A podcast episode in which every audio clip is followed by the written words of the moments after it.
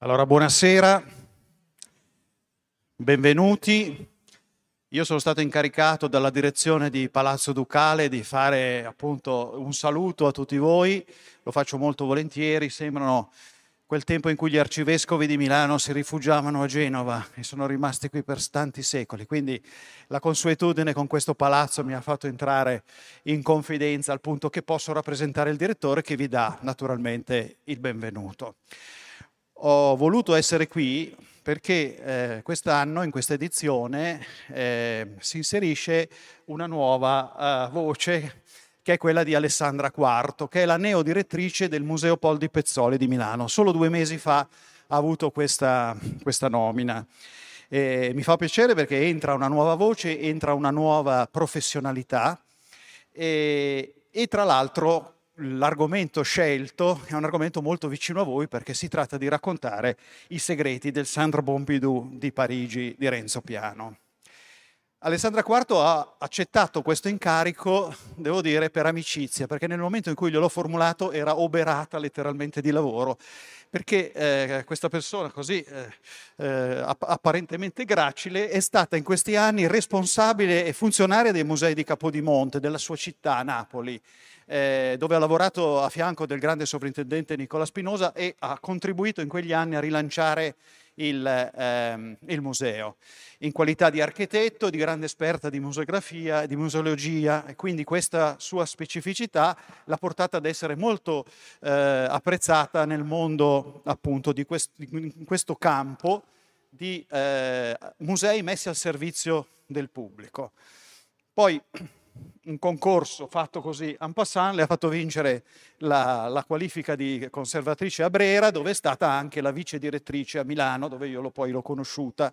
Non paga di tutta questa professionalità, a un certo punto è diventata la sovrintendente della Piemonte orientale, quindi una serie di piccole province che comprendono Verbano, Novara, Vercelli e Biella, tutto nel suo ufficio e ancora non stanca ha deciso di diventare la sovrintendente di Bologna, cioè Bologna, Modena, Ferrara e Reggio Emilia.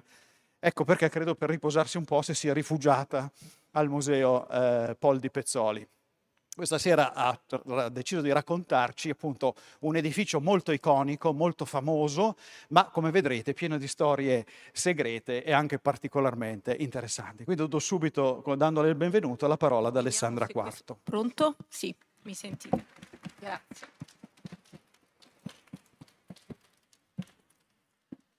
Mi sentite? Sì. Allora, buonasera a tutti, benvenuti, grazie di essere così numerosi. Sono molto lieta di aver ricevuto questo invito dal Palazzo Ducale, che ringrazio molto per l'organizzazione e per l'ospitalità, ringrazio il direttore Serena Bertolucci e ringrazio il curatore degli incontri Marco Carminati, perché devo dire che grazie alla sua straordinaria passione, alla sua competenza, riesce sempre ad attirare tantissimi visitatori e tante persone che partecipano agli avvenimenti culturali all'interno dei musei e questo ci fa un piacere enorme.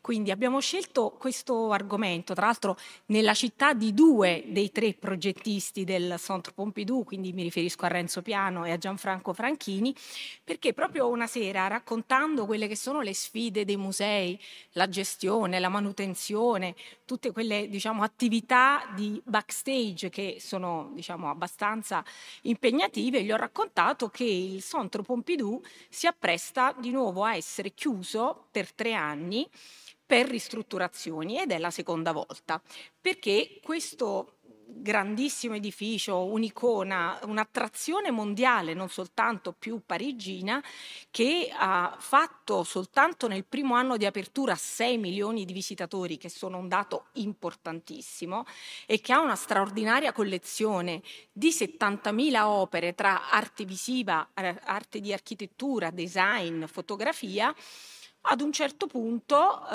ha dovuto chiudere per ristrutturazione. E mi piace molto raccontare cosa c'è dietro questo grande simbolo di Parigi, soprattutto le decisioni che hanno portato alla sua costruzione, le sfide progettuali e strutturali di questo edificio e anche un po' le polemiche, tutto quello che c'è stato. Bene, inizierei ah, questo, con questa slide vi dico che chiuderà, doveva chiudere a dicembre del 2023, quindi quest'anno, ma poiché a Parigi ci sono i giochi ehm, olimpionici a luglio e agosto del 24, ovviamente è stata modificata la data, infatti questo l'ha preso da alcuni giornali francesi, quindi chiuderà ad ottobre del 24 per riaprire a gennaio del 2027, e cioè quando compirà 50 anni dalla sua costruzione. Quindi per festeggiare il cinquantesimo anniversario sarà eh, riaperto al pubblico. Saranno spesi per la ristrutturazione 200 milioni di euro, quindi il governo francese ha stanziato questa cifra. E praticamente i suoi 1300 dipendenti che già erano stati un po' diciamo smistati nelle varie altre altri edifici e soprattutto nel 97 quando ci fu fu la prima ristrutturazione, trovarono ospitalità in un Leroy Merlin, adesso saranno dislocati in vari edifici e sta, lo Stato sta cercando uno spazio di 10.000 metri quadrati che dovrebbe ospitare la biblioteca, perché questo grande polo contiene anche una straordinaria biblioteca. Quindi per raccontarvi anche le decisioni che ci sono alla base di questa costruzione, inizierei con una proposta che lanciò Le Corbusier, il padre dell'architettura razionalista, che eh, su, durante un'intervista disse che nel cuore popolare di Parigi bisogna creare una grande casa della cultura, dove possano entrare senza ostacolo coloro che non hanno l'abitudine di varcare le porte di un museo, di un teatro o di una biblioteca. Erano gli anni 60 e quindi si sentiva forte questa esigenza di creare un polo culturale. Una persona di una straordinaria visione e anche cultura accolse questa proposta. E mi riferisco a Georges Pompidou, presidente della Quinta Repubblica francese, che fu eletto il 15 giugno del 1969 subentrando al generale Charles de Gaulle di cui era stato primo ministro. Cosa era accaduto? Che durante il maggio del 68 la città di Parigi era insorta, eh, milioni di operai e di studenti avevano iniziato a scioperare, la Francia era paralizzata, eh, tantissimi ministeri non riuscivano più a lavorare e si protestava per i salari troppo leggeri, eh, diciamo, eh, con carro armati troppo pesanti. E questi erano anche dei disegni che erano stati serigrafati nelle Col delle Beaux-Arts e venivano affissi a Parigi. De Gaulle si trova in difficoltà, non gli era mai capitata una situazione così complessa, c'erano barricate, comunque insurrezioni importanti e quindi il 29 maggio del 68 abbandona la Francia senza neanche dare spiegazione al suo primo ministro Pompidou e va in Germania, a Baden-Baden, da quello che era stato il comandante delle truppe di occupazione francesi in Germania, Jacques Massieu, e va a chiedere aiuto. Dice, io sono in una condizione di totale paralisi, nel caso ci fosse bisogno vi chiederei di intervenire. Ritorna in Francia e grazie alle mediazioni di Jacques Chirac, che vedete in alto a sinistra, e Georges Pompidou, Jacques Chirac era un giovane ministro dell'economia, Georges Pompidou era il primo ministro di De Gaulle, si riesce a ristabilire un equilibrio, ma di lì a poco De Gaulle rassegnerà le dimissioni ci saranno le elezioni, grande vittoria gollista e Pompidou diventerà presidente della Quinta Repubblica un insegnante di lettere classiche al liceo di Marsiglia, un uomo di straordinaria cultura, un visionario. Inizia immediatamente una politica di rilancio della Francia contro quello che era il potere degli Stati Uniti. Come lo fa? Capisce che gli Stati Uniti hanno il primato della tecnologia, dell'economia e con i grandi musei che si erano creati anche della cultura. E quindi tenta di rilanciare la Francia cercando appunto di riconquistare questi primati. E lo fa per la tecnologia facendo costruire il Concorde, il primo grande aereo che a gennaio del 70 volerà per accorciare le distanze tra l'Europa e gli Stati Uniti e quindi per raggiungere in poche ore quelle distanze che erano state fino ad allora enormi. E poi con la rete del TGV, che ancora oggi noi sappiamo l'alta velocità mette in comunicazione Parigi con le grandi capitali europee. E poi capisce che grazie al potere del petrolio gli Stati Uniti gestiscono comunque anche tutte le energie e inizia una massiccia costruzione di centrali nucleari, ben 13, per rendere la Francia indipendente dalla produzione di energia dagli Stati Uniti. E non ultimo rilancio di Parigi come capitale mondiale della cultura, avviando una modernizzazione delle istituzioni culturali. È qui che si decide di creare il grande polo culturale che sarà il Centre Pompidou e inizia un suo diciamo, manifesto che quello, lui dice vorrei creare un grande polo al centro della città di Parigi che sia allo stesso tempo un museo ma anche un centro di creazione. Quindi con musica, biblioteca, cinema, eh, contenuti audiovisivi. Vedete, oggi ci sembrerebbe molto normale un'operazione del genere. Nella Francia degli anni 70, all'indomani de, appunto, delle insurrezioni del 68, in una Francia molto classica, molto austera, questa era già una grande opera, diciamo, di grande visione dove allocare questo grande monumento di Parigi. Vedete, l'ho cerchiato nell'area popolare di Parigi, in un'area popolare di Parigi, nel plateau Beaubourg, è per questo che tutti spesso chiamano il Centre Pompidou Beaubourg, in quello che era un disordinato parcheggio, un'area che era rimasta vuota dopo delle demolizioni degli anni 40, dove tantissimi architetti, tra l'altro lo stesso Le Corbusier, si erano cimentati per ricucire diciamo, questo vuoto all'interno della città, Qui arrivavano tutti i camion che dovevano rifornire i grandi mercati centrali, che vedete nella, nella parte a destra, quei 12 padiglioni. Allora, questo è il parcheggio di cui parliamo e questi sono i 12 padiglioni dei grandi mercati Le Halles di Parigi un'opera straordinaria realizzata dall'architetto Victor Bartald nel 1853 e che erano quella prima diciamo, operazione di modernizzazione urbanistica che Napoleone III aveva fortemente voluto e aveva dato incarico al prefetto Georges Haussmann di trasformare Parigi. Perché? Perché Parigi allora era ancora una città medievale, con le strade strette che si prestavano benissimo per le barricate, per le insurrezioni, con delle situazioni igienico-sanitarie sicuramente non eh, diciamo adeguate e poi con dei palazzi molto addossati, quindi pensate che era una città molto eh, ancora di impianto medievale. Cosa fa nei suoi 17 anni di mandato, dal 1853 al 1870, il barone Osman?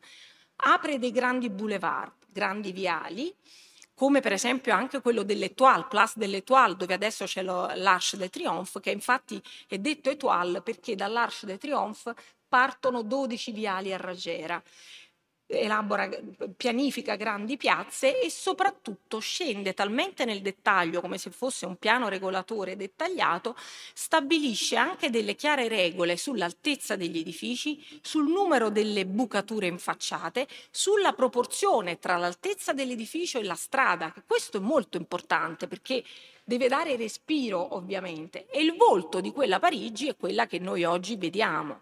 Quindi i mercati centrali, le Halles, erano proprio uno di questi primi interventi che si affacciavano alla modernizzazione urbanistica. Le Halles, tra l'altro, come vedete in questa immagine, erano dei bellissimi edifici in ghisa e vetro, molto leggeri. Baltard aveva detto che la leggerezza era il fondamento dell'economia, in una lettera scritta a Napoleone. E soprattutto questi edifici erano stati realizzati due anni dopo le grandi esposizioni universali di Londra, 1851, dove era stato presentato il Crystal Palace di Joseph Paxton, una grandissima opera in ferro e vetro, tra l'altro smontabile e rimontabile, questo era un grandissimo diciamo, passo in avanti della, della tecnica, quindi le hall erano eh, realizzate su quel modello. Cosa accade? che nel 69, 1969 il sindaco di Parigi ritiene che questi edifici non abbiano all'interno delle condizioni igienico-sanitarie, eh, proprio perché erano grandi mercati, c'erano anche animali e quindi dovevano essere spostate fuori dalla città. Bene, se ne ordina la demolizione. Questo porta comunque grandi opposizioni, grandi polemiche. Eh, le persone accusano Pompidou di aver cancellato un simbolo di Parigi, perché comunque mh, queste strutture le avevano regalato il titolo di eh, capitale europea del eh, XIX secolo. Erano una, una sorta di monumento della città e soprattutto era un importante brano della città, del tessuto urbanistico. Ma si va avanti e Pompidou dà l'ok per farle trasferire fuori dalla città e demolire quest'area. In realtà la cultura architettonica per tantissimi anni ha attribuito la colpa di questa demolizione al Centre Pompidou, ma non è così perché come abbiamo visto nelle slide precedenti il Plateau Beaubourg era da un'altra parte. E vi mostro un'immagine di come le Halles si siano poi trasformate negli anni. In alto eh, a sinistra la, le Halles sul progetto degli anni 70, un grande centro commerciale con un grande snodo ferroviario che ancora oggi c'è, e poi nelle altre due slide il progetto che è stato realizzato nel 2016, la cosiddetta canopée, una grande copertura che ospita questo grande centro commerciale e tutto lo snodo ferroviario sotto. Questo è il dato che ho recuperato. Le, questo forum delle Halles ospitano circa 37 milioni di visitatori ogni anno, tra viaggiatori e visitatori del centro commerciale. E guardate, nella slide si può vedere il Centre Pompidou, lo vedete, che si trova quindi in un'area che è un'area eh, diversa. Questo era il programma di, um, di um, Georges Pompidou. Bevo un attimo. Avere comunque un edificio che abbia in sé i caratteri di originalità e creatività. All'epoca questi modelli non c'erano. C'erano soltanto dei musei in America, ma non contenitori culturali di questo tipo e quindi avvia questo programma che era un programma che in realtà si scontrava con quella che era la tradizione culturale francese, usmaniana, austera, classica. Era completamente innovativo. Lo porta avanti e cosa fa? Scrive il più bel bando di architettura, di concorso di architettura internazionale, molto preciso, tutto commentato, dove all'interno per tutte le richieste molto complesse delle varie diciamo, attività che ci dovrebbero essere, anche delle indicazioni progettuali, è molto dettagliato.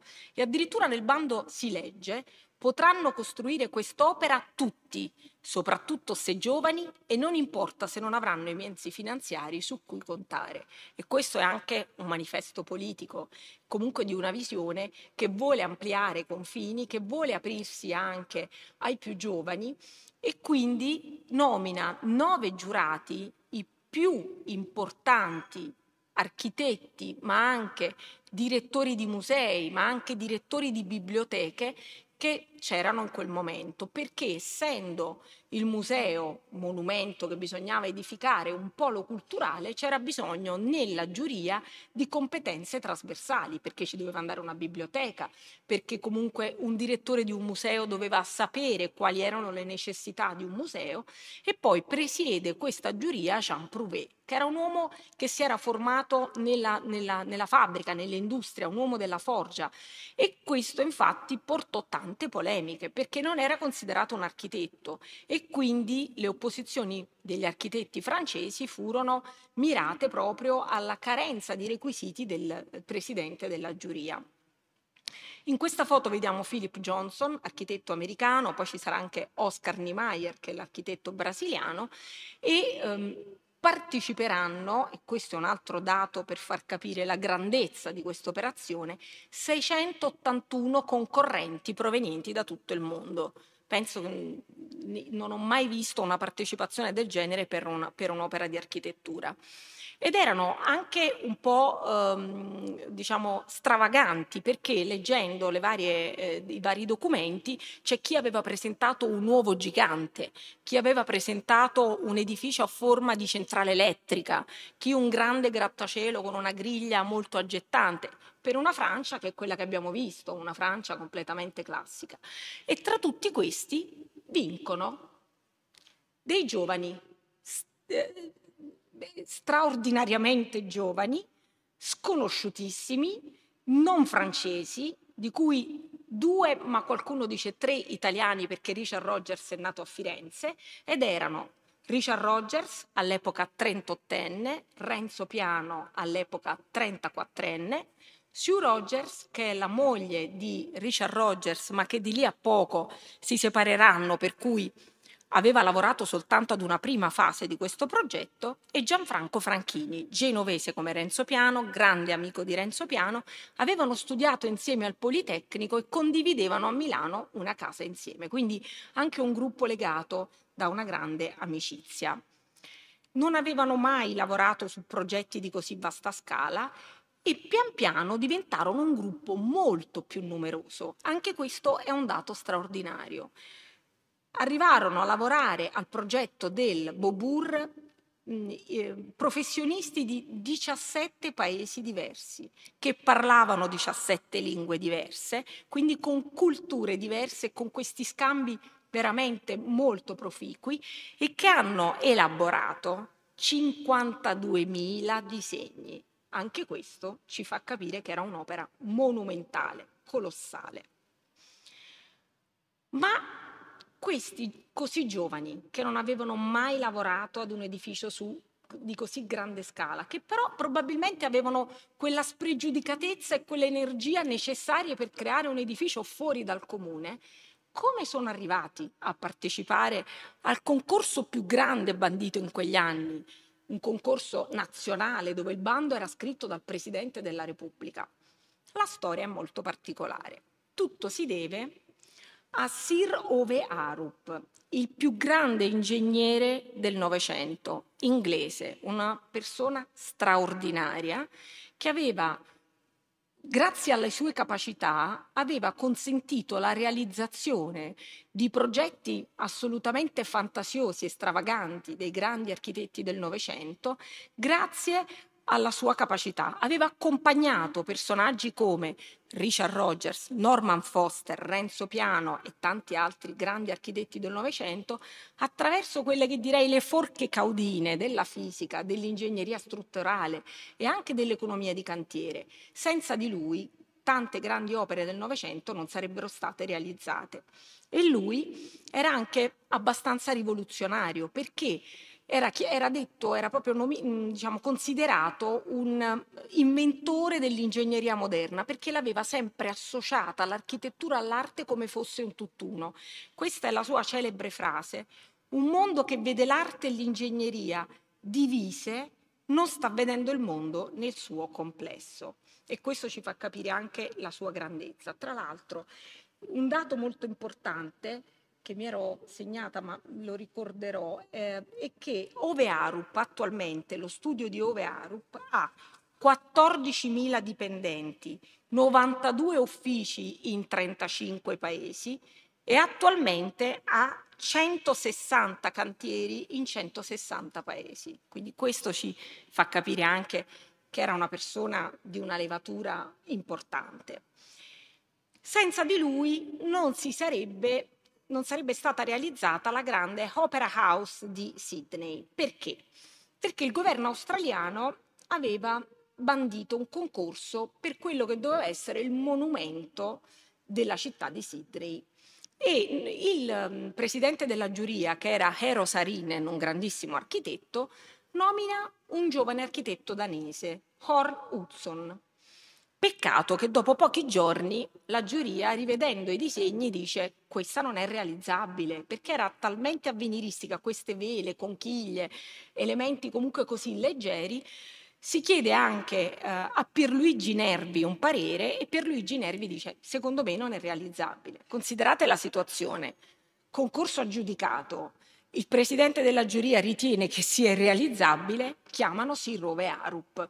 Ove Arup manda lì, questa è l'immagine del cantiere ovviamente della Opera House, manda lì due suoi grandi collaboratori, anzi tre, Peter Rice, che vedete in alto, Ted Apple e Roy Jenkins. Cosa fanno? Dedicano 350.000 ore di calcolo alla verifica della costruzione delle famose vele di Sydney e alla fine capiscono che l'unica strada per realizzare questo progetto, di cui si vede uno schizzo lì, è creare dei gusci in, cas- in, carton- in calcestruzzo che abbiano questo profilo sferoidale o eh, conchiliforme come l'aveva concepito e riescono a far realizzare quest'opera, così come danno supporto a Fraiotto, che è un grande costruttore tedesco, che aveva realizzato queste strutture leggere molto avveniristiche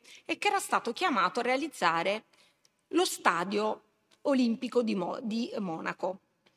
E qui arrivano Peter Rice e Ted Apple e gli dicono attualmente c'è in corso un bando di progettazione per il più grande monumento della Francia, un grande museo, un grande polo culturale che deve ridare alla Francia il ruolo di capitale mondiale della cultura. Ci suggeriresti qualche architetto che ritieni all'altezza e noi come Ove Arup possiamo dare il supporto come ingegneri e soprattutto, se ricordate, il bando diceva anche senza mezzi finanziari, ove Arup era disposto a pagare tutto quello che sarebbe costato. E Fraiotto fa il nome di Richard Rogers. Dice c'è un architetto giovane molto intelligente a Londra, andate da lui con il bando e i due vanno a Londra. Richard Rogers alla Scarlattina e li fa ricevere da Renzo Piano. Da lì nasce la formazione. Renzo Piano, Gianfranco Franchini, Richard Rogers e per un periodo Sue Rogers. Quindi una grande sfida.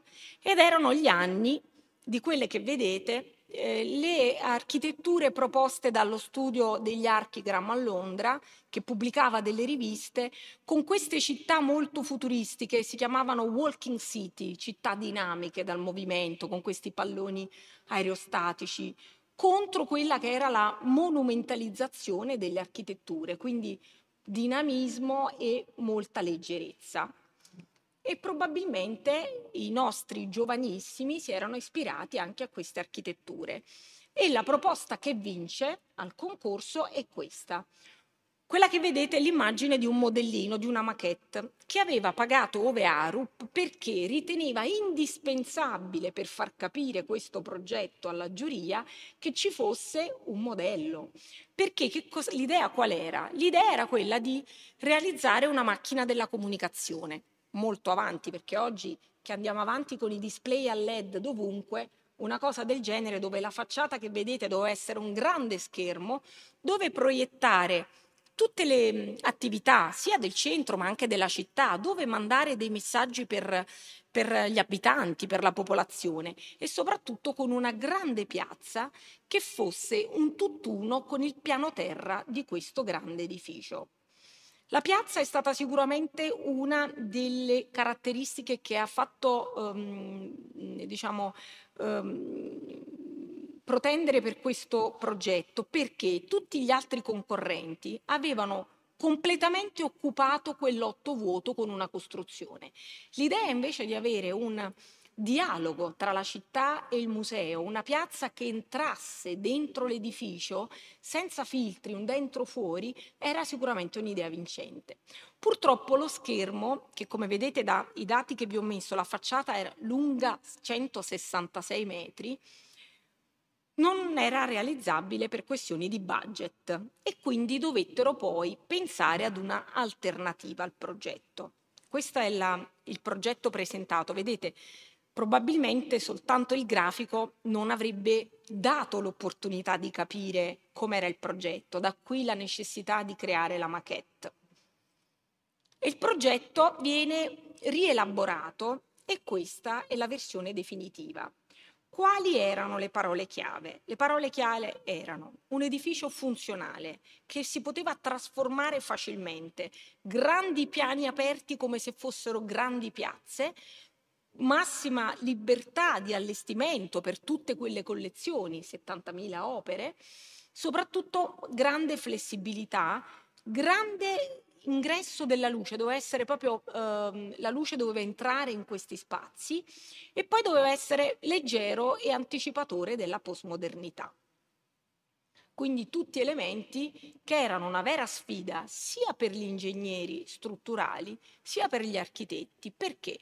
Perché per gli ingegneri por- l'idea era di portare fuori tutto quello che normalmente è il cuore dell'edificio e fuori mi riferisco agli impianti, agli ascensori, alle scale mobili e tutto quello che veniva detto flussi. Tutti i flussi devono essere all'esterno perché per poter dare massima libertà ai vari piani espositivi non ci dovevano essere ascensori, ehm, impianti e quindi doveva essere portato tutto fuori. Una grande sfida strutturale, ma anche una grande sfida in termini di linguaggio formale, perché un, un edificio che ha tutti gli impianti fuori, come facciamo a renderlo un edificio formalmente gradevole?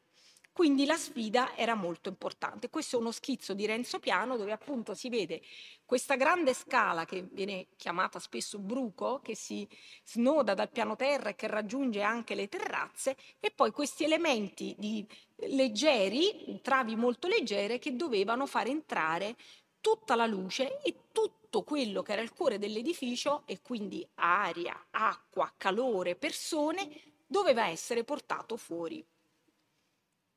E questo è un primo disegno di quella che è la griglia del prospetto sulla piazza. Quindi una semplicità, una grande semplicità. Questa è l'immagine che mm, adesso ha il, eh, il, museo, ma come si arriva ad avere questo involucro di acciaio che, po- che poi potesse a sua volta sorreggere tutte le, le, diciamo, le strutture esterne? Ci pensa Peter Rice della Ove Arup. E inizia a studiare la tipologia di trave reticolare che può realizzare questo grande parallelepipedo di 166 metri, alto 45 metri studia, eh, visita anche i cantieri sia delle isole artificiali dell'estrazione del petrolio nel Mar del Nord, sia quelle che sono le grandi centrali nucleari, per capire come strutturalmente si possa andare incontro a queste esigenze di massima leggerezza, massima luce, tutto fuori, nulla dentro. E questa è un'immagine del, della struttura, ma ci ritorniamo, arriva a pensare alla trave Warren, che è una trave reticolare che dà la massima leggerezza, massima flessibilità e che riesce a coprire grandi luci, però la dimensione standard della trave Warren è 42 metri e non era sufficiente per, il, per, la facciata. Quindi innanzitutto di base doveva essere 50 metri, ma poi doveva essere moltiplicata tantissime volte, sia perché è posta comunque eh, lungo tutta la facciata. Come fare? Questa era una grandissima sfida e qui arriva una, una grande opposizione da parte della città, perché l'unica mh, trave che poteva appunto coprire questa luce era la trave Warren. In Francia tutte le ditte, le industrie si erano immediatamente opposte, nessuna voleva realizzare questo tipo di trave, ma avevano proposto delle soluzioni alternative. C'è un grande impasse, interviene Pompidou, il quale dice si può produrre anche fuori. Chi le produce? Le producevano soltanto due fonderie, la fonderia della Krupp a Essen e la Nippon Steel in Giappone. Ovviamente i prezzi sarebbero stati impossibili. Guardate già due paradossi. Questo centro così moderno a vederlo è invece una grande opera di veramente artigianato, è un grande assemblaggio di pezzi realizzati con la, l'arte della fonderia e poi le strutture vengono realizzate in Germania e non in Francia per il grande monumento della Francia.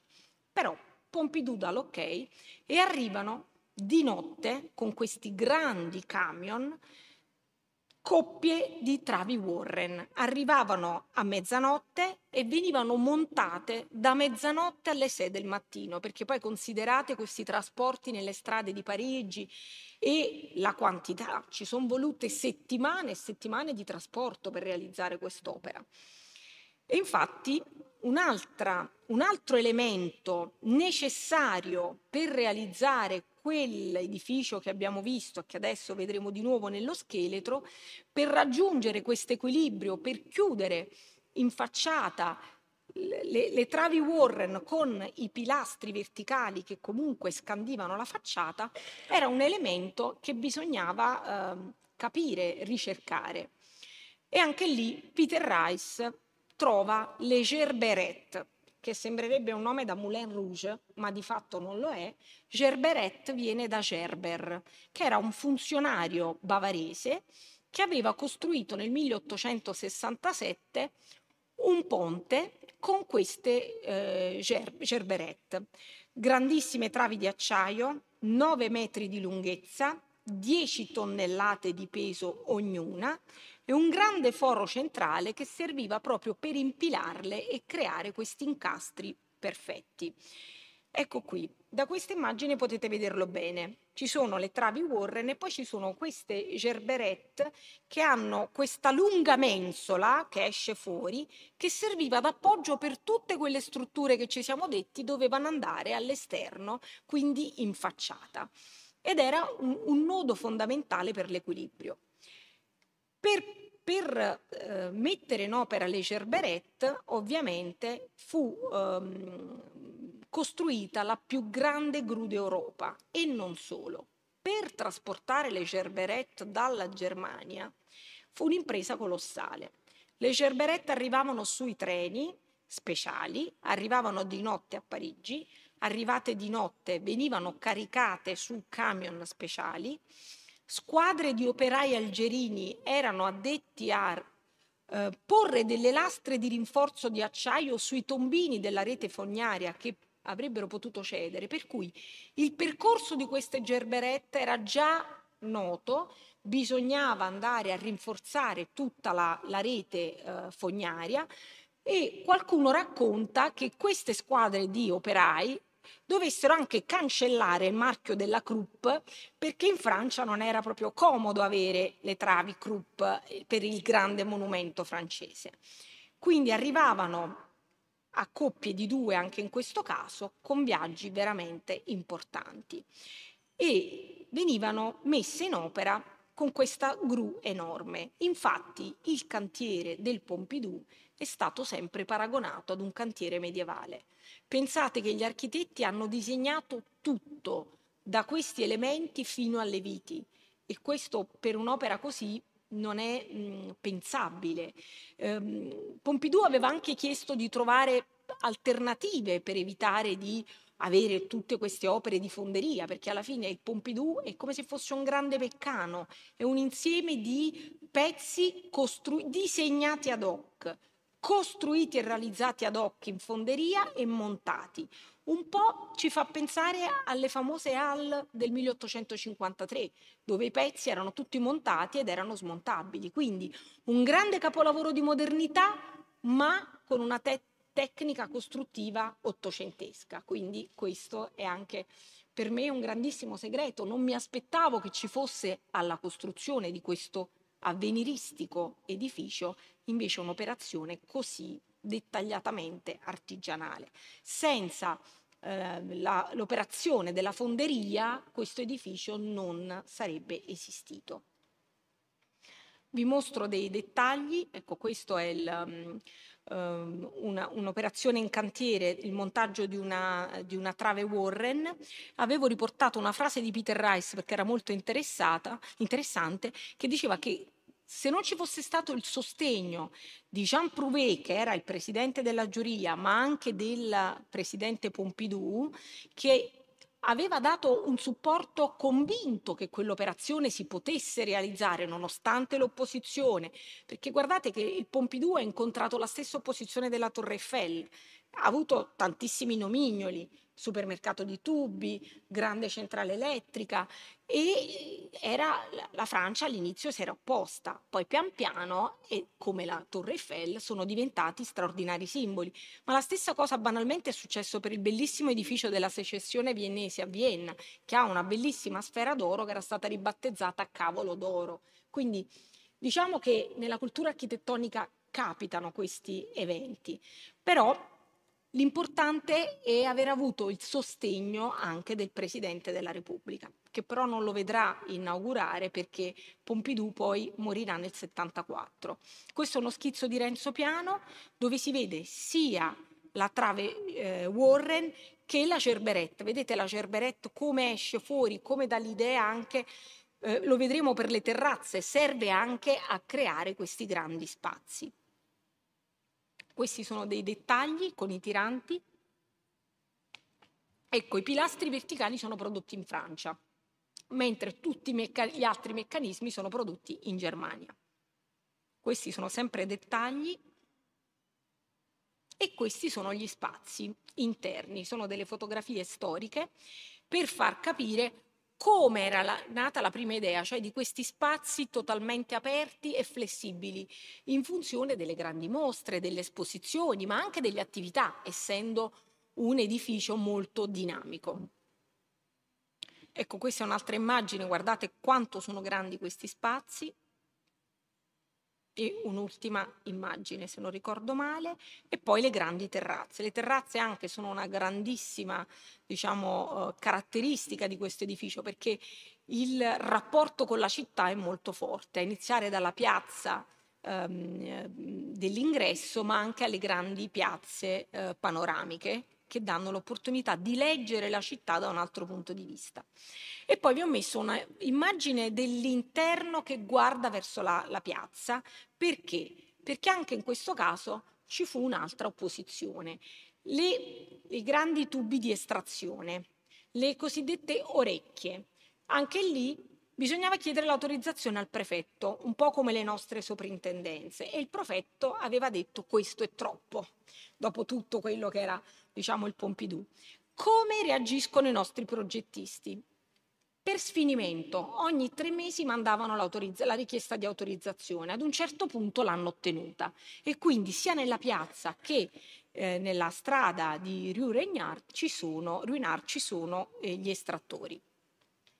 Questa è la foto dell'inaugurazione nel 31 gennaio del 1977. Vi ricordo che per un anno ha fatto 6 milioni di visitatori, un dato inimmaginabile. Questa è un'immagine vabbè, del, del, del Pompidou e questo è il prospetto su Rue de Renard, il prospetto con i famosi tubi e quindi i flussi dell'aria, dell'acqua, dell'elettricità. La sfida che gli ingegneri avevano lanciato agli architetti. È vero che all'interno devono essere spazi enormi e flessibili, però portiamo fuori. E se li portiamo fuori, come fate a realizzare un edificio formalmente gradevole? Ecco le immagini. Gli architetti, suggestionati anche dalla pop art, danno un colore, un colore che individua i vari flussi. Il blu per la reazione, il verde per le tubature dell'acqua, il giallo per tutta la parte elettrica, il rosso per gli ascensori e per le scale. Non ho dimenticato nessuno, no. Quindi la struttura principale, quella con le travi e i pilastri, è bianca. La struttura con i flussi è una struttura colorata, che però ovviamente richiede poi negli anni grande manutenzione. E ora vi presento la foto, l'immagine del Pompidou nella Parigi di Haussmann. Pensate ad una sorta di astronave che atterra nel quartiere nel cuore di Parigi. Vedete come si vede quella che era la mano che era stata di Osman di avere una città con i tetti tutti uguali con tre scale di grigio, gli edifici con le facciate più o meno con le tinte tutte uguali. Quindi provate ad immaginare in quegli anni la reazione che si poteva avere nei confronti di una struttura così eh, futuristica. Questa è una sezione che ci fa vedere anche la piazza, quindi l'importanza di questo spazio così grande e che entra all'interno dell'edificio e poi i sei piani e uno fuori terra del, dell'edificio, quindi un complesso molto grande, soltanto la biblioteca 10.000 metri quadrati. Cosa succede? Nel 1996, quindi vent'anni dopo la costruzione, bisognava rimettere mano al progetto.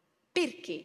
Innanzitutto perché, come tutti i musei, anche noi, dobbiamo adeguarci alla normativa che cambia si evolve e quindi per rispettare tutte le misure tecniche della sicurezza dell'antincendio bisogna adeguare. Adeguare un museo grande come il Pompidou forse non è proprio facile come un museo di una scala più normale.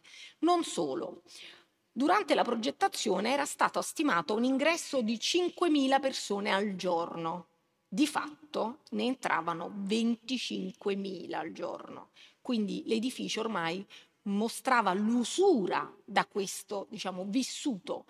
Benissimo, benissimo che ci siano più visitatori, ma l'edificio aveva risentito e soprattutto ehm, era stato mh, analizzato un dato molto importante, che tantissimi visitatori poi entravano, ma andavano soltanto in biblioteca, che non era a pagamento ovviamente, a vedere diciamo, il panorama della città. Quindi di fronte a tanti ingressi, di cui però non tutti, la maggior parte magari non paganti, per poter ovviamente, questo lo sappiamo anche da direttori di musei, gestire i costi, c'era bisogno di cambiare un po' i flussi.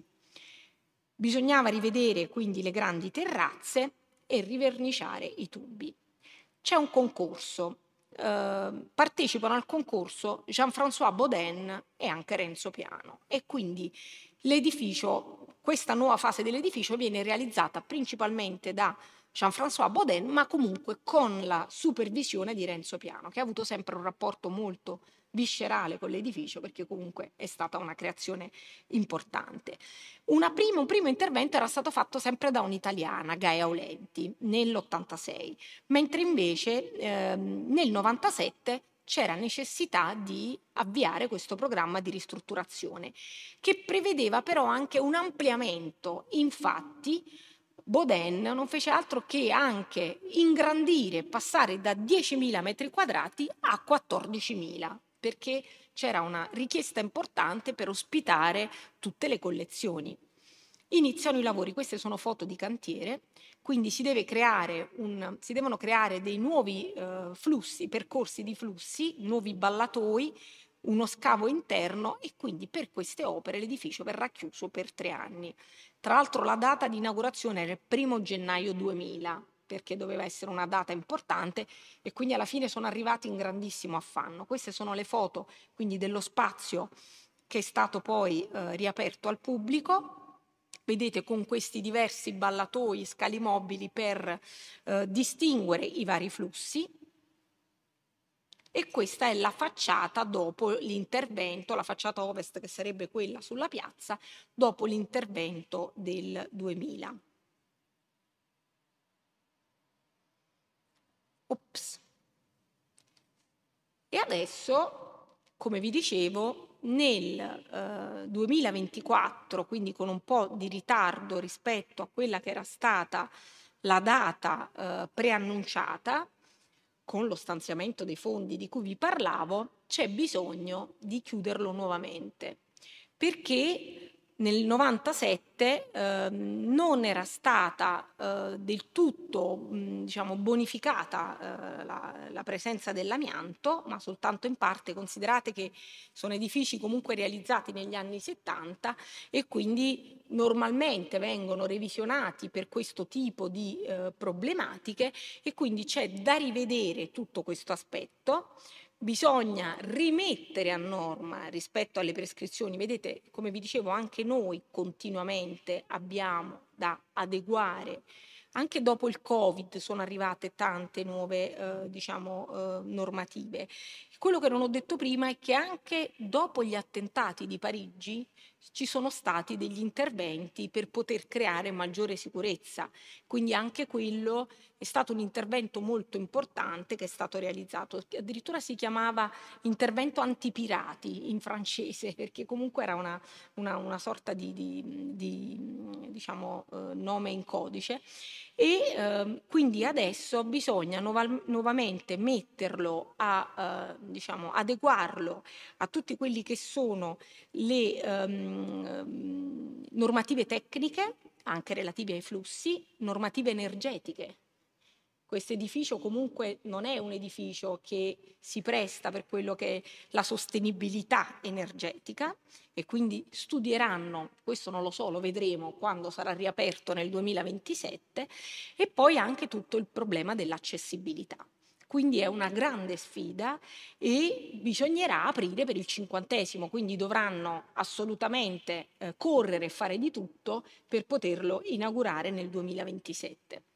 E a questo punto, con la prima chiusura per tre anni, dopo vent'anni, quindi vent'anni la prima chiusura, dopo vent'anni la seconda chiusura, leggendo le varie interviste fatte a Renzo Piano in eh, questo periodo, ho eh, potuto verificare che spesso lui utilizza una metafora, l'ha utilizzata anche in una ultima e recente intervista per il Covid, dopo il Covid, che ehm, c'è un tempio, il tempio di Ise in Giappone, che ogni vent'anni viene demolito e ricostruito, perché in Oriente l'eternità non è costruire per sempre, ma è costruire di continuo. Perché? Perché questa ricostruzione rimanda ad un significato che è quello del rinnovamento e della rinascita. E probabilmente anche questo rinnovamento necessario ogni vent'anni del Centre Pompidou è praticamente in linea con quella che è la metafora della rinascita. Io ho concluso in tempo e vi ringrazio.